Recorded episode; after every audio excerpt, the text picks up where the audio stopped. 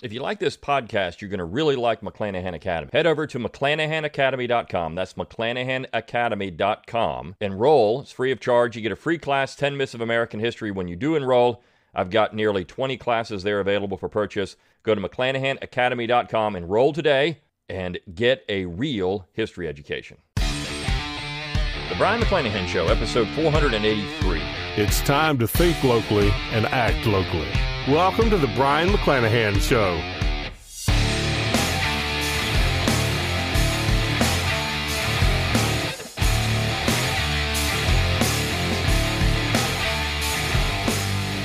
Welcome back to the Brion McClanahan Show. Glad to have you back on the program. Very glad to be here. Don't forget to follow me on Twitter, like my Facebook page, and subscribe to my YouTube page where you can watch this podcast. Find all those social media accounts on my webpage, brionmcclanahan.com. That's B R I O N, McClanahan.com. Give me that email address while you're there. I'll give you a free ebook, Forgotten Founders, and a free audiobook of the same title read by yours truly. You can support the show by going to McClanahanacademy.com, which you've already heard about. Also, click on that support tab at brionmcclanahan.com. You can throw a few pennies my way. Buy a book plate for one of my books. I've got a lot of books. The Jeffersonian Tradition is my latest. You need to get that. Also, Southern Scribblings. Those books came out in the last couple of years. But I also have several other books, all of which are great. And of course, if you want my autograph on them, get that book plate. Also, click on that shop tab at brionmcclanahan.com. Get my logo and all kinds of cool stuff. Lots of great ways to support the show.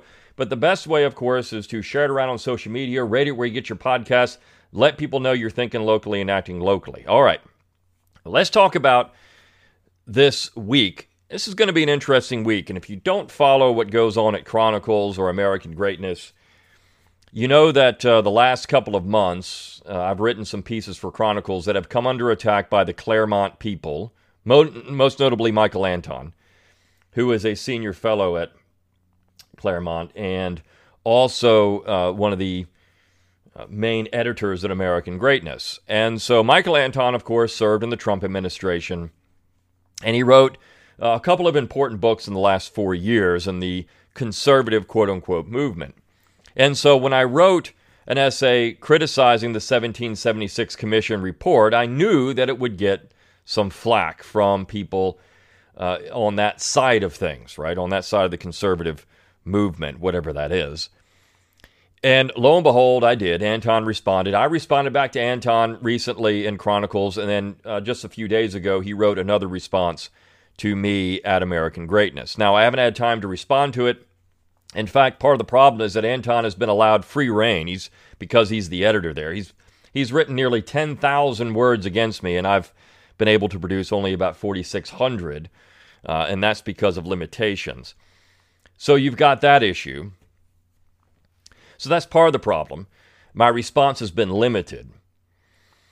Uh, but really, and I'm, and I'm trying to craft a response to this, but I want to focus on this. Paul Gottfried did respond back to him, and I'm going to cover that essay this week. It'll be on uh, Wednesday of this week. I'll go through Paul Gottfried's essay in response to Anton, which I thought was good. But I thought that this actually opened an opportunity to discuss conservatism to discuss what that means, where it comes from, and to have a conversation about that. You see, I have been very critical of the Claremont people. I've been very critical of the neoconservatives. And of course, he doesn't like the fact that I call them neoconservatives because he says that's just red meat for, uh, for my audience. They're really not neoconservatives. See, the, the Claremont people don't like to be lumped in with the neocons. But they all have, in many ways, the same hero, and that's Abraham Lincoln. If Abraham Lincoln is going to be your quote unquote conservative hero, then you really don't have anything to conserve. And this has been going on for a very long time. Now, Anton likes to say at the end of his his piece, he said, Well, you know, Harry Jaffa, my teacher. This is the thing. All these people go, Harry Jaffa, Harry Jaffa. Harry Jaffa, my teacher. My teacher, Harry Jaffa. My teacher, Harry Jaffa. Harry Jaffa brought back around uh, at the end that the founders really were the most important thing, and it really wasn't Lincoln, but the founders. And so their reading of the founding is that you had this Enlightenment period, and that Enlightenment period produced the American War for Independence. In other words, it was a soft independence. When I say a soft independence, it was ideological. There was nothing concrete about it. It was more in line with ideology than anything else. And that ideology came down to that First line of the second paragraph of the Declaration. That established what the revolution was. And to them, it was a revolution. In fact, Anton says as much. And what you get out here, in this, this first piece I'm going to start with this week, and I'm going to set up what I'm going to do the rest of the week. What you get at is one very important thing. What these people don't want to happen, what, what they think should have happened. And this is all virtue signaling on their part. What they think is that what we had to do was have a revolution that foisted all these egalitarian principles on the rest of the world, and then it should have stopped right there. That you shouldn't have gone any further. And so what they've done is they make themselves feel better. Well, hey, Abraham Lincoln's our guy. We freed the slaves. We were in favor, they're old Republicans. We were in favor of early women's suffrage and uh, black suffrage. And. We were in favor of all that stuff. So you can't call us a racist. And essentially, when you look at Anton's response to me, the last one, this is what he does. He decides that because I don't come out and promote Abraham Lincoln or Elizabeth Cady Stanton or Frederick Douglass, that somehow I'm saying that conservatives are racist and pro slavery. In fact, that's his fear. His fear, and it's palpable, it's in the entire essay. It's palpable. He doesn't want conservatives to be labeled racist or pro slavery or anything else. My response to that was they're going to call us that anyways. And uh, there are things that happened in the past. We can't make up history to simply fit our narrative of where we want it to go. So you have to recognize that many people that we would call conservative today, from the 18th century, from the 19th century, held views on race and slavery that are not in line with ours today, but yet they still have some pretty important things to say about society and politics and government. And so we should look at those people and actually champion what they're saying about things that we agree with and things and not the things we don't agree with and let the left play their game of calling everybody a racist and a slave And because that stuff is getting old. It's wearing thin. Americans are starting to see through it. They understand now with critical race theory and all these things. They understand that what this is what is going on. This is a big game and it's been going on for a very long time.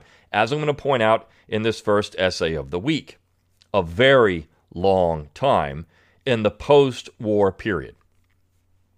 So I'm going to cover an early essay on t- uh, uh, today on this show, and then tomorrow I'm going to do an essay by Clyde Wilson um, on the Constitution that was written in 1987, and then I'm going to cover Paul Gottfried's essay on Wednesday, and then I did a poll on social media on Twitter. So if you don't follow me on Twitter, that's usually where I post most of my stuff. But if you don't follow me there, go over there. But I did a poll. Uh, asking people there was two choices what you wanted me to talk about on thursday so i'll do the one that you chose for Thursday. I find it an interesting piece, to say the least, or the way that it's presented, okay, which I think is the important part.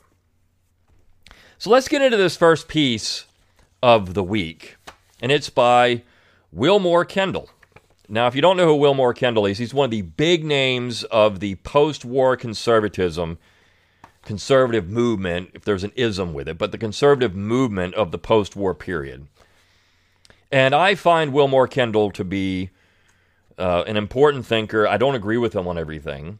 And in fact, I don't agree with him on the conclusion of this piece in some ways.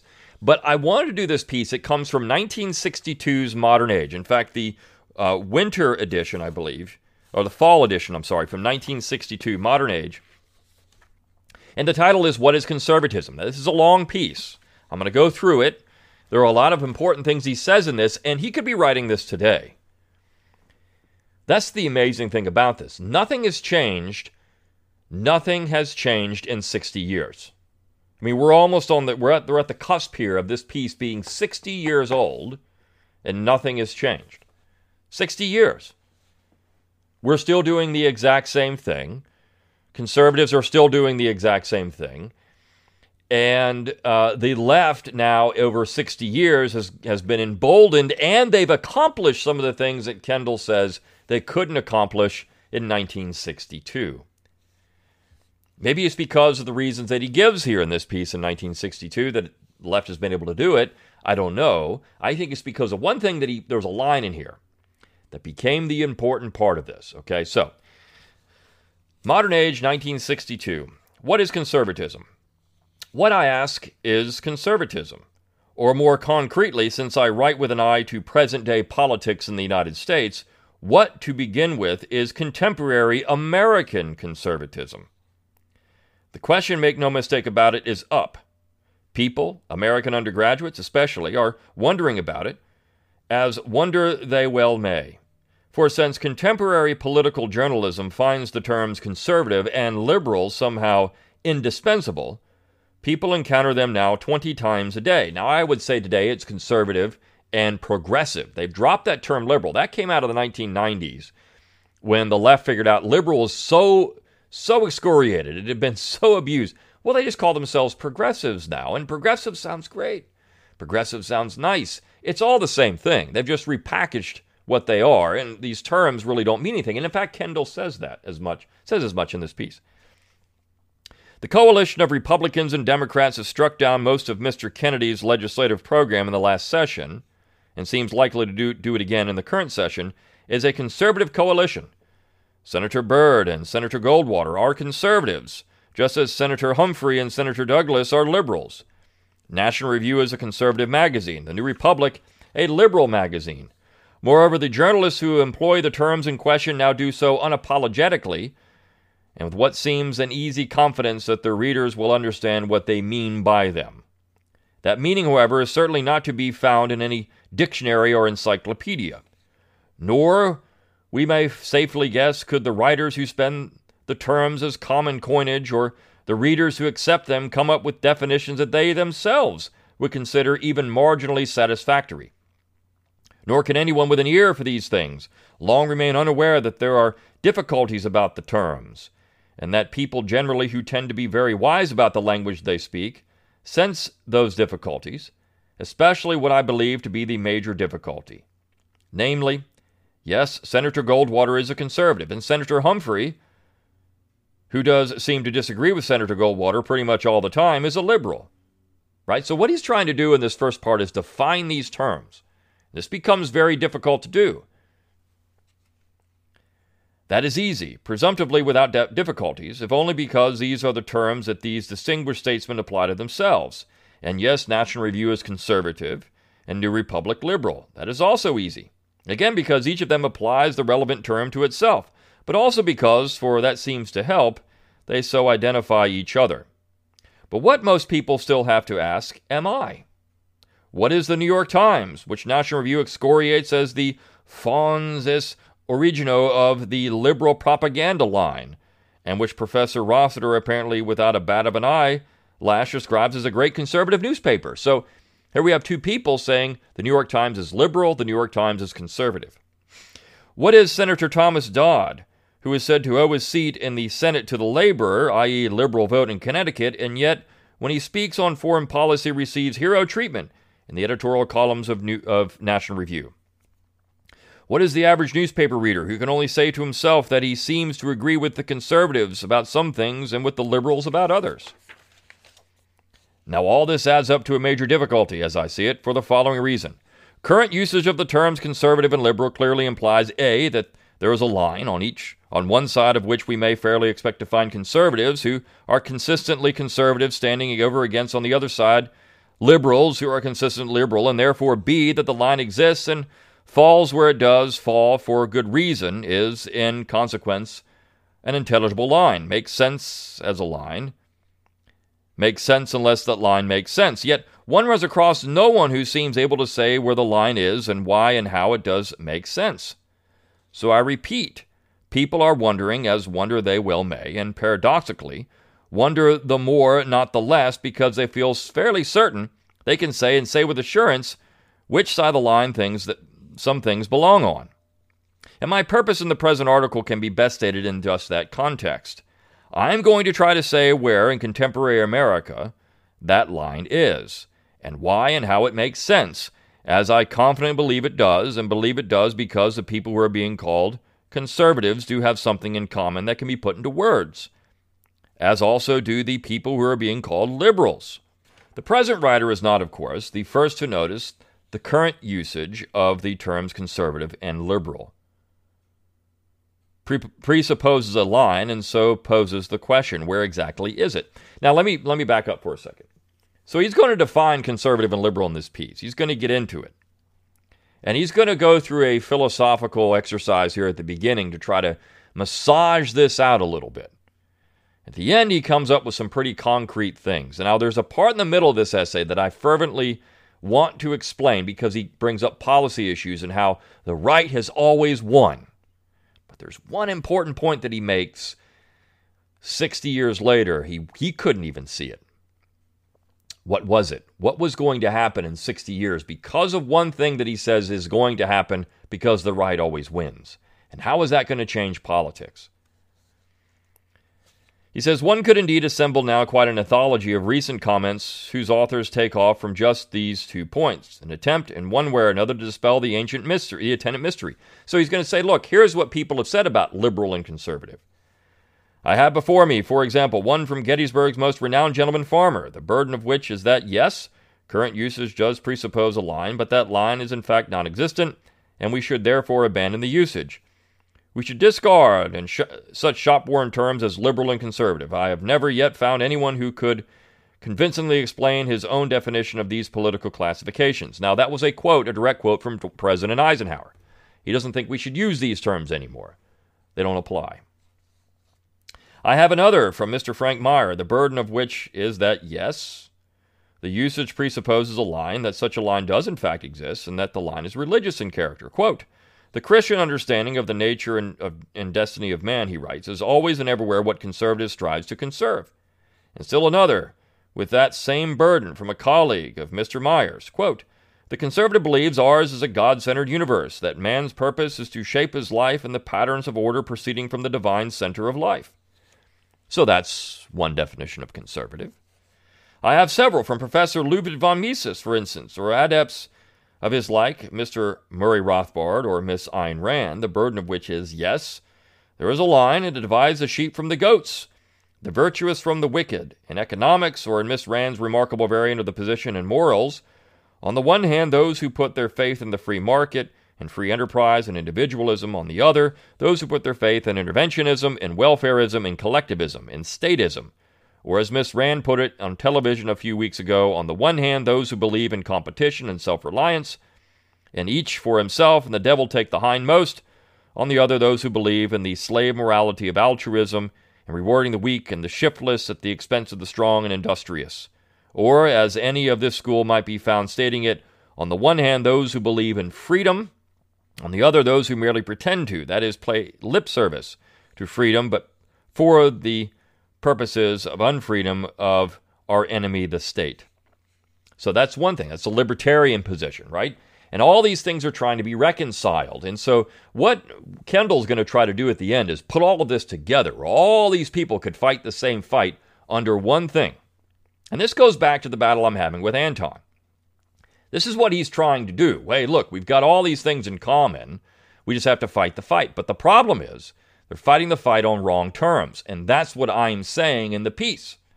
You can't fight the fight on the left's ground. You're going to lose. That's the whole point I was trying to make twice in Chronicles, in which I don't think Anton gets. He doesn't get it. You're fighting the fight on their ground, on their field, on their terms. And you know what's going to happen? They're the Super Bowl champs. You're going to lose.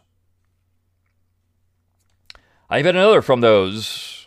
Professor Clinton Rossiter, for instance, in one of his many moods, who takes the position yes, there is a line, but it is, let's face it, faint and zigzaggy. The conservative is to a large extent a liberal, the liberal to a large extent a conservative. And he goes into explain what this means. I don't want to get into that, but they comes down to pessimism and optimism. So because of time, I don't want to read every word here. I've yet others from those. Again, Professor Rossiter, for, for instance, but in another of his many moods, who take this position. Yes, there is a line, and it separates those who believe in keeping things as they are and the old ways, and the wisdom of the fathers on the one hand, and those who want to change things, to pick and choose among the old ways, to subordinate the wisdom of the fathers to the wisdom of, of the present generation.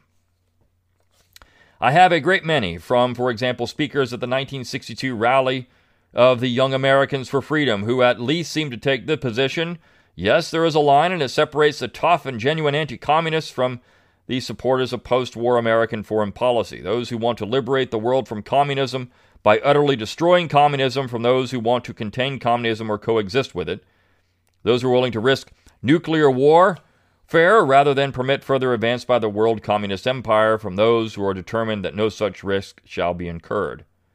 I have a great many, too, from spokesmen of these millions of Americans who take the position there must be a line, and it must be the line that divides Republicans and Democrats. We're going to find it at all cost. Let the heavens fall. Now that that's that's interesting because he says that's the vast majority of Americans. This is 1962, and I think this is what we're doing right now. Most Americans just want to find what's the difference between Republicans and Democrats. I'm a Republican or a Democrat. They don't care about everything else. So if the Democrats are for it, I'm against it if I'm a conservative. If the Republicans are for it, I'm against it if I'm a liberal or a progressive. But is that necessarily the right, right way to look at it? This is bigger. And Kendall will say at the end, he believes we're in 1962, we're going through a revolution. If then people are wondering, they have good reason to wonder, since even those supposedly in the know about such matters, I have included in my rundown of the various positions of an ex president, the leading academic authority on conservatism, and several persons whom the Times have described not inaccurately as outstanding conservative spokesmen, come up with mutually exclusive specifications of the supposed line. Not only cannot tell all of them by be right, not only cannot all of them be right, excuse me, not no two of them can be right. And worse still, if we leave aside the Republican Democratic specification, which we may fairly dismiss as silly, and fix attention on the other specifications, we feel, well, we feel that each of them, though perhaps partially right or right as far as it goes, leaves a good deal unexplained. So he says this Republican Democrat dichotomy is silly, but that's what Americans want. This is what they wanted in the 1990s. This is what they want. This is what they expect. Take, for example, the notion that the conservative is the man who believes in a God centered universe. We get it from a writer who is, by general consent, a leading spokesman of contemporary American conservatism. Yet we know, as he must know too, that at least some leading spokesmen of contemporary American conservatism happen to be non believers, and that many anti conservatives, that is, liberals, are deeply convinced Christians. And we wish we had explained how, on his showing, that can be. Or take the notion that conservatism is one and the same thing is with tough anti communism. What then do we do with Professor Sidney Hook, among the toughest, surely, of tough anti communists, but surely also a leading American liberal? So he's saying, look, what about these things? So he's saying, look, let's get this all this stuff out in the open. And then try to flush this out. He says, My thesis then is we are looking for is a battle line and that the line stretches from all the way at the bottom of the chart of American politics to all the way at the top, passing through pretty much every issue that enters into our pol- politics at all. My further thesis is that the battle line is a battle line in a war actually in progress between liberal troops on the left of the line and conservative troops on the right of the line. My further thesis, based on what I have called intelligence data with historical depth, is that the war began as a war of aggression launched from positions that, for good reason, are not visible on the chart on the part of the liberals, or more accurately, on the part of little unrelated bands of liberals which did not, to begin with, have a name and certainly not that name, but began at some moment to make inroads into a territory to which the people we now see on the right of the line had held undisputed title for a century or more. So he's saying, look, there's a battle line. And who began the war? The left. The right didn't begin the war. The left began the war. And it was not a concerted effort, but they started punching into it. And so conservatives became reactionary. They had to react to this, and this is what they did. My further thesis is that the attacking forces, after driving a big salient into the victims' territory in the 1860s and 70s, emancipation of the slaves in the name of equality, the post-war, the post-Civil War equality amendments to the Constitution rolled pretty much to a stop at a certain moment, whether because they ran out of steam or because they ran out of supplies or because they ran into stubborn resistance. It is not easy to say. But notice that he says that in the 1860s and 70s, it was the left that was Abraham Lincoln. Notice he says this the left was Abraham Lincoln. The left was Thad Stevens. The left was Elizabeth Cady Stanton. The left was Frederick Douglass. That was the left. That wasn't the right. It was the left. Now, Anton would say, Oh my gosh, you're saying that you're pro slavery. Conservatives are pro slavery. No, I'm not saying that. Not now. Could I say that conservatives then were generally pro slavery? Many of them were, yes. Could I also say at that time that conservatives were not pro equality? Absolutely. Does that mean that we are not uh, interested in, uh, or we're still interested in segregation, or we're still interested in these things? No, we're not. Okay, for various reasons. But that would be something that Anton would, oh my gosh, he, he would flip out about this. I mean, the left is going to call us racists and slaveholders. But this is the point. They're going to call us that anyways, even if we adopted wholesale Elizabeth Cady Stanton, Frederick Douglass, and William Lloyd Garrison as the heroes of American conservatism. They would still call those on the right that. Because you see, we're playing on their game by their rules and their field. All of this is their rules. We have to make our own rules. All we can say is that there were subsequent offensives by different and unrelated bands of aggressors who, until a fairly recent date, did not think of themselves as an army, properly speaking, certainly did not think of themselves as engaged in a war, properly speaking. Indeed, that kind of thinking, even on the American left, is no older than the second decade of the century. And that while the attacks did continue and did drive new salients at various points from bottom to top of the chart, yet even the brightest and most knowledgeable military observers did not think of the attackers as even potentially an army, or that their of their small conquests as other than, shall we say, land grabs, analogous to taking land from the Indians or for homesteading purposes. Thus, not analogous at all to, for so the liberals now think of themselves, a wave of the future, powered by something called high principle. Bringing the small bands together into a disciplined army, an army con- conscious of itself, as staging a general advance along an extensive front with a common service of supply and a common general staff has been, even on the left, a matter of, say, the last 10 to 25 or 30 years. So he's saying this was not always a war, but the left has made it so in the last, by 1962, so saying about the 1930s is when you started to see it. 1920s, 1930s, that's when you really started to see it in America. And then he says this about the right. He says, as for the right, their history roughly parallels that of the attackers, though always with a very considerable time lag. Many of them, it seems, actually supported the, that earliest aggression government enforced emancipation of the slaves back in the 1860s. So, see, many conservatives actually supported that. So, there's a time lag. So, are they really that conservative? He's asking at this point. Many others appear to have been indifferent or what we fashionably call apathetic. Only a handful, the Southerners, put up a genuine resistance, and they, as far as that original salient was concerned, were easily, not to say ignominiously overcome. For many decades, it seems safe to say the men on the right could not get it through their heads that any major attack was shaping up. Each enemy thrust from off the chart met up, to be sure, with stubborn resistance, so that many were completely repelled, and even the most successful, e.g., women's suffrage, had to inch its way to its most advanced position. But the resistors were, so to speak, irregular, self recruited, self armed, and far, far too busy resisting in their respective localities to be concerning themselves with events elsewhere on the chart. So he's saying, look, this is a problem. We've never had a unified resistance. The left coalesced, they got an army together, and they started pounding the right, and the right didn't know what to do. This is he's saying is a problem with conservatives. This is some, some of the same thing that Michael Anton is actually pointing out. He's saying, why am I attacking him over this issue. We we see the same, and Gottfried is going to say this, and I'll get to this on Wednesday. We we see we see eye to eye on many things, and look, I agree with that. There are many things that we do see eye to eye with, and so uh, the fact is, why now? Why launch the attack now? Well, because you cannot play the game on the less field with the less rules and expect to win. That's my whole point. It's not that we don't see eye to eye, but if you're basing it on something that's not really conservative, as Kendall points out, then you're not going to win. Because at the end of the day, if your whole point is that the proposition, the proposition nation, the proposition of the United States is that all men are created equal, well, then you've actually conceded the entire field to the left. There's no winning that. You can't win. It's over. You've already given up. Might as well just become a leftist and just accept the inevitable inertia of the movement. Now, it doesn't, I mean, as Gottfried's going to point out, what does this really mean and how do we do this? And I've pointed that out in my essays. What does this really mean?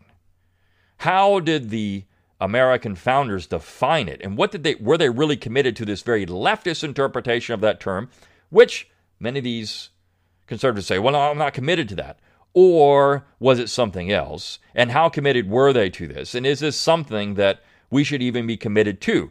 Many of the founding generation, within a decade after the American War for Independence was over, were recoiling at this. No, no, no, no. This is bad news. We said the wrong things. Not because of race, they were looking at the French Revolution. On the right, therefore, there is yet no war aims. There is merely resistance. Against what? Against a full scale revolution, which most rightists continue to mistake for a series of local rebellions.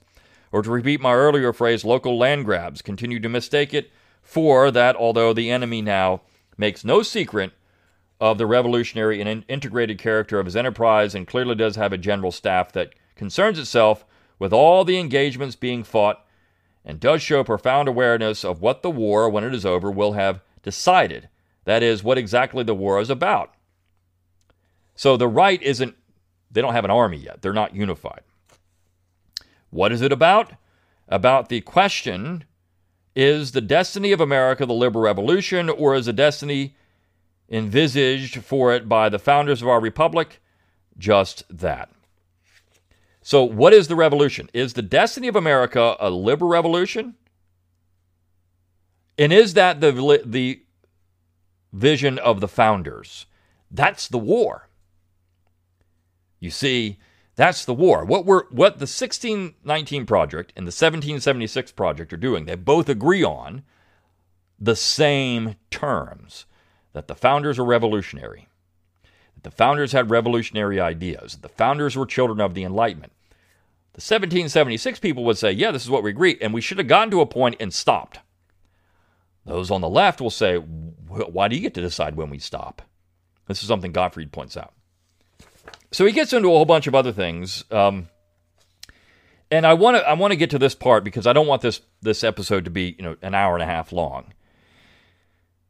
He says once the right won some battles, and they did. They won by 1962. They were winning battles. For example, he says they were winning battles against immigration. Now we know that's all changed. We know the right hasn't won anything on immigration in the last 40 years. It just hasn't, and that's due in large part to a conservative adoption of the principles of the founding that they think are the same as the left. This is exactly what's happened. But he points out once the right won in 1962, once they won these battles against immigration, then after a while the smoke clears and you see that the professors have gone home to resume the indoctrination of their students. Now, why is that important? This is 1962.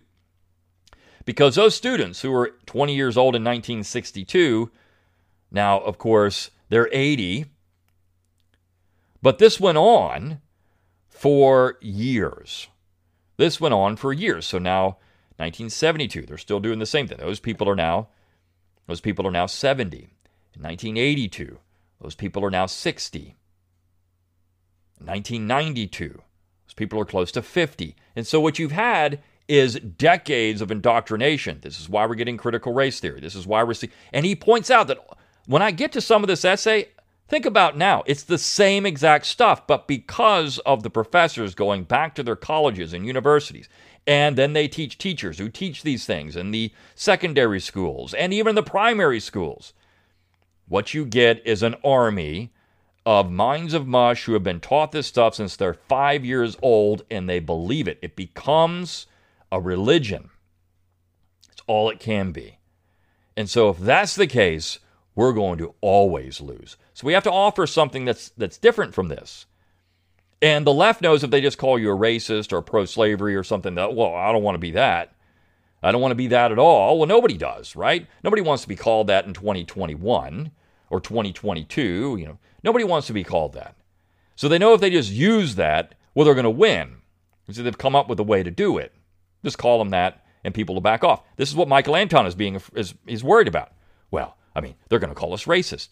I wonder if any leftist would not call Michael Anton a racist because he says things in the essay like uh, you know the attack on white people or um, the attack on Western civilization. They're going to call you a racist anyways because you used that term. So uh, to say that the founders are racist, what's what's the big deal? Uh, it's not to say that you're a racist. This is what these people are. We can't do anything about that. There's nothing there. I mean, that's what they are. But yet, could there be things we could learn from them? Of course. Of course. Same thing with antebellum Southerners, who Kendall points out, hey, these are the real people opposing this stuff. I mean, they're wit- they're knowing, they know exactly what's going to happen. They're crying out, if you do this, we're doomed. Conservatives are doomed in America. And yet, they were pushed aside because, I mean, right, look, slavery was an institution that needed to go for a variety of reasons. And then after that, though, then we get into this, you know, well, where do these people fit and everything? He brings up Senator Byrd. By the way, Senator Byrd uh, just had his statue torn down in Virginia, taken down, uh, because he was the uh, author of what was called uh, massive resistance through legal means to resist segre- uh, the integration of schools to enforce segregation. Um, so this is why he's persona non grata now. But um, certainly, a Byrd was in many other ways. I mean, he was. People would look at him if you're on a conservative and say, "My gosh, this guy was saying a lot of right things." So he gets into a number of issues that are important here. He says, but but wait a second here. The reader may protest. Revolution seems a pretty strong word to apply to the liberal programs you mention. You are playing games with a word that does not lend itself to games, and this regardless of whether you're using it with, say, the Industrial Revolution as your analysis or with the French Revolution as your anal- analogy. The changes we lumped together under the heading Industrial Revolution all had something in common, namely the shift to a new principle for organizing production. But the liberal attacks you speak of do not involve a common principle. While, if your analogy is the French Revolution, the obvious reply is that there is no question here of an attempt to overthrow an established order, or regime, or form of government. The attacks you speak of are merely attempts, tardy attempts for the most part, to remove irrationalities from a social order that we all want to maintain and improve. They are exactly the kind of thing our Constitution in its preamble clearly calls for. Proposals looking to the ends of justice, that is, liberty and equality, and to the general welfare. Your so called resistors, therefore, do not deserve the respectable name of conservatives. They are rather obstructionists, defenders of sordid vested interests that ought to have no defenders. Most of us prefer to think of conservatives as, at the very least, men of principle, and your resistors are not that at all. So the reader may, con- may conclude, come of it. It is, I concede, a good, sharp protest that, for the rest, I have clearly invented one, therefore, that calls for a good, sharp answer, which is the kind of answer I'm going to make as I read the rest of my riddle. So he's saying, look, as you're thinking about this, I mean, if this is the case, and these people that are on the left, these are just good Americans. They're just trying, and this is what the 1619 Project says. They're just good Americans trying to make way things. And these people really aren't conservatives. They're opposed to this. They're obstructionists. And see, this is what the 1776 Project tries to put together. They tried, we want to be the obstructionists we believe in some of these things. Just put them together. We just don't want it to go so far. They're afraid. They're afraid. My, my analogy in using the word revolution is let us be clear at once both the French Revolution and the Industrial Revolution. I claim there is both a common principle involved in the liberal attacks, and partly for that reason and partly for another, an, an intention hardly concealed anymore to overthrow the established and traditional social and political order. I am therefore using the word revolution in the full sweep of its meaning, as witness the following considerations. Now, I love this part because he gets into some things here that are happening in 1962 and see where we are in 2021. Nearly 60 years later, these are the exact same things we're still talking about. So you could say that Kendall was right. We've resisted all this stuff for 60 years. It's resisted. But are we going to be able to keep resisting it? Is the question. And this is where you get into politics. The left knows they may not be able to win on these things. So what they do, they bring in outside forces to do it. They they support massive immigration, for example. So these people become dedicated Democrats. They don't really have any sense of the traditions of America and what it is. So they'll just vote for stuff that they don't really care about. And, and what I mean by that is they'll get rid of things they don't really care about. First, nothing can be more certain that the founders of our republic bequeathed to us a form of government that was purely representative, a form of government in which there was no room, in which, moreover, there is to this day no room for policy decisions by the electorate, that is, for electoral mandates emanating from popular majorities. Or rather, there is one thing more certain, namely that the liberals intend to overthrow the traditional form of government have a carefully worked out program for overthrowing it, and labor diligently year in and year out to seize the strategic points they must seize in order to accomplish its overthrow. Indeed, the only reason that is not more generally understood is that the liberal proposals in this area are so seldom brought together and looked at as an integrated in design. Put an end, the liberals insist to rural overrepresentation in the lower house of Congress and in the state legislatures, bringing them in line with the principle one man, one equal vote. So he's saying, look, the, the problem is there's rural overrepresentation in America. What do we need to do? We need to get rid of that. And how are they going to do it? One man, one vote. This is the stuff we're seeing. This is the this is HR one. This is everything we're seeing in America right now. He says this is the French political philosophy, not American. America was not interested in one man, one vote. The entire system is structurally designed not to do that. He's right. Must call finally for an abolition even of the U.S. Senate as a check on majorities and would, in any case, make the House the creature of numerical majorities at the polls. Who's talking about the abolition of the Senate? The left. Ian Millhiser says it just about every single day on social media. And he is a big time leftist pole far left pole who writes all kinds of legal stuff, but he wants to get rid of the Senate. 1962, they're trying to do it. Why? In the name of democracy. What's going on right now? The Senate's the problem. We got to do something with the Senate. Got to wait. What does they want? They want to get rid of the filibuster. Ooh, Wilmoore Kendall talks about that. Abolish the Electoral College. Where have we heard that before? The liberals insist further, and so make the president also the direct agent of the popular majority. Reform the party system that liberals the liberals insist still further so that the each of our parties shall be pragmatic, ideological, like those of the real democracies in Europe, and so that the two parties together shall submit and elect at election time a genuine choice to the electorate. Abolish the filibuster. So runs the next point in the program, because it frustrates, serves no other function except to frustrate the will of the majority. Rescind the seniority principle in congressional committees. The program continues. It also obstructs the will of the majority. Now give the liberal attackers their way on all these points, and I insist the form of government explicated in the Federalist Papers will be no more. In at least this area, then the question is liberalism a revolution? Can have only one answer. Since it seeks a change of regime, the replacement of one regime by another of different type altogether, it is, quite simply, revolutionary. And it is, in this area above all others, we may note in the passing that my resistors are more conscious of themselves as opponents of, as opponents of a revolution and as principled, yes, principled defenders of a tradition.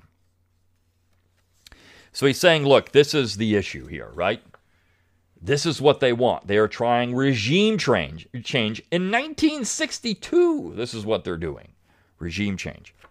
Second liberal proposals do involve a common principle, one moreover, which, once you grasp it, clearly appears on the face of it revolutionary because it looks to overthrow an established social order. The principle in question is the egalitarian principle, not the equality principle of the Declaration of Independence, which holds merely holds merely that all men are created equal. That is, as I understand it, are created with an equal claim to be treated as persons, though by no means necessarily as equal persons, with an equal right to justice and an equal right to live under a government limited by law and constitutionally excluded from concern with certain major spheres of human endeavor. We call this equity now, but he's getting at this in 1962. And this is true. This is a social order. The egalitarian principle stands over against the equality principle in relation like that of a caricature to a portrait or a parody to a poem. For it, men are not merely created equal, are indeed not created equal at all, but rather ought, that is, have a right to be made equal, that is, equalized, and equalized precisely by governmental action ought have a right to be so equalized by government that they end up other than actually equal in political power and wealth and income and education and living conditions, no one shall ever be able to say that government has spared any effort that might conceivably have made them equal. The equality of the Declaration is the equality to which, say, Abraham Lincoln was born, an equality that conferred upon him merely an equal right to compete with his fellow men in the race, as we run it here in America for whatever prize he be, and his equality chose to go after.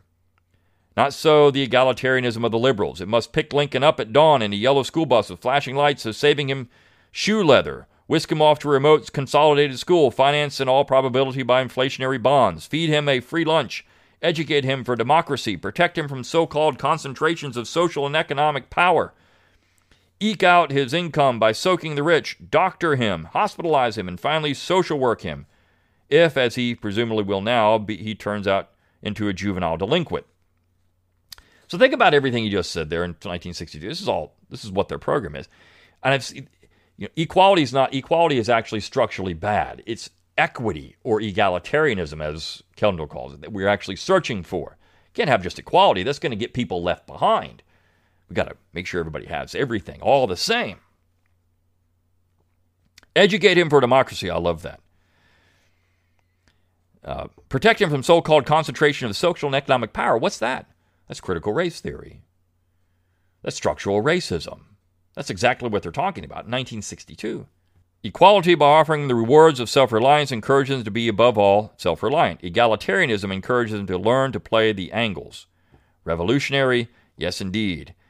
And in a threefold sense, revolutionary, because give the liberals their way, and the American social order will not bear even a cousinly resemblance to that which is traditional among us. Revolutionary, because the revolution must go on and on forever, since if you're in the business of making people equal, there is and can be no stopping place. Revolutionary, finally, because the job cannot be done by a government of limited powers anymore, to use James Burnham's phrase, that you can use an automobile, automobile to dig potatoes. Third, it is in general true that my resistors make no great showing to date on the level of articulate grand principle. The noises they do make seldom to echo a vital and combat ready conservative philosophy capable of matching the militant moralism of the liberals. For the most part, they do not. Indeed, the Senator Byrds, the Senator Bridgeses, etc., seem even to be trying to explain themselves. In a sense, therefore, they invite the uh, allegation that their motives are sordid and selfish. But it would be rash to conclude from this that they are not men of principle at all, and foolhardy to conclude from it that no respectable case can be made out in political and moral philosophy for what they do. Such a case is, I should say rather, ready to hand ready to hand for them the moment they need it and the great documents that lie at the root of the American political tradition the Declaration of Independence, the deliberations of the Philadelphia Convention, the Constitution itself, the Bill of Rights, and above all, the Federalist. So here's where Kendall says, Kendall says, well, the Federalist is the key to it all. We need to read the Federalist because that's where we get to it. Now, this is why I did the originalist papers, because I agree in substance with what he's saying here and the Declaration in the principle of self determination and self government. That's where I agree with the Declaration, not all this other stuff that goes with it, that the, the right has simply adopted. The Philadelphia Convention is fine. I wrote the Founding Fathers Guide to the Constitution. and I use that. I also use the ratification debates. That's the most important part the ratification debates. For my resistors do not act otherwise than that they would if they had made the Federalist their political Bible and lived with it, steeped themselves in it, modeled themselves upon it, as Zobel's appeared to do with, the, with Mills's essay. And the principles of the Federalists, make no mistake about it, are high principles. Wrong principles, perhaps. Wrong principles, certainly, if liberal principles are right principles. But principles projected on a very high level of moral aspiration and discursive circumspection. I would say the most important thing is what I'm going to give you. Not well, if you take my originalist papers classes, but what you get with McClanahan Academy in the originalist papers series, and I'm going to have a book, the originalist papers, that would be more important than the Federalist because you get the other parts to it, and that's so important. The case is ready to be made and it is needed. Ah, the reader may well ask, but when is this going to be? And I can only answer. If and when the conservative movement now shaping up in the United States becomes sufficiently conscious of itself to require an overall doctrine and an overall strategy. Ah, the reader may ask further, when and how would that come about? And I can only answer. When the pools of conservative resistance I have described above have become fully aware of one another, when they have become ready instead of going it alone to make common cause, and when they will be, have made it their business to establish back and forth among themselves the channels of communication without which large scale warfare is impossible. Or again, when the conservative eggheads, as we know them in National Review and Modern Age, have learned, which they have not yet done, that they're that also are not much shakes when it comes to philosophy to make conscious common cause with the resistors in Congress. That moment, to be sure, is not yet but things have moved very rapidly in the direction indicated during the past 10 years, and there is reason to believe that they will move still more rapidly in the years just ahead. If they do, well, American politics are going to get mighty exciting. Now, this is again what Anton's saying. We need we need we need unity in these things. Well, I agree. If the unity is going to be not on the left's playing field, we need to become conservative in that we have our own vision, and that our own vision cannot be the leftist vision modified to fit our needs. We can't champion Elizabeth Cady Stanton and Mike, Martin Luther King and Frederick Douglass. We can't champion them because they're leftists, all of them. We really can't even champion Abraham, champion Abraham Lincoln because he was, as Kendall points out, on the left in 1860. You cannot champion leftists and seem to think that you're going to have some type of viable conservative movement. The core of it all, this is why Think Locally, Act Locally is my theme, is federalism, self determination, self government, and liberty. That is the core to American conservatism. Now, we can deal with all these other things in the states or what we want to do, but certainly that's the core of it. If that was what we really believed in, Nancy Pelosi would have no power. Joe Biden, Kamala Harris would have no power. And they would have no power because federalism and the original understanding of the Constitution would limit their power to a point where they could only deal with certain things, and it wouldn't be all this stuff we're talking about in modern national quote unquote political discourse. All right, I'll when I respond back to Anton myself, I'll go through that in fairly uh, substantial detail. But until then, we're going to talk about Gottfried on on Wednesday. So this is an opening salvo and what I'm going to talk about this week with conservatism. I'll see you next time on the Brion McClanahan Show. See you then.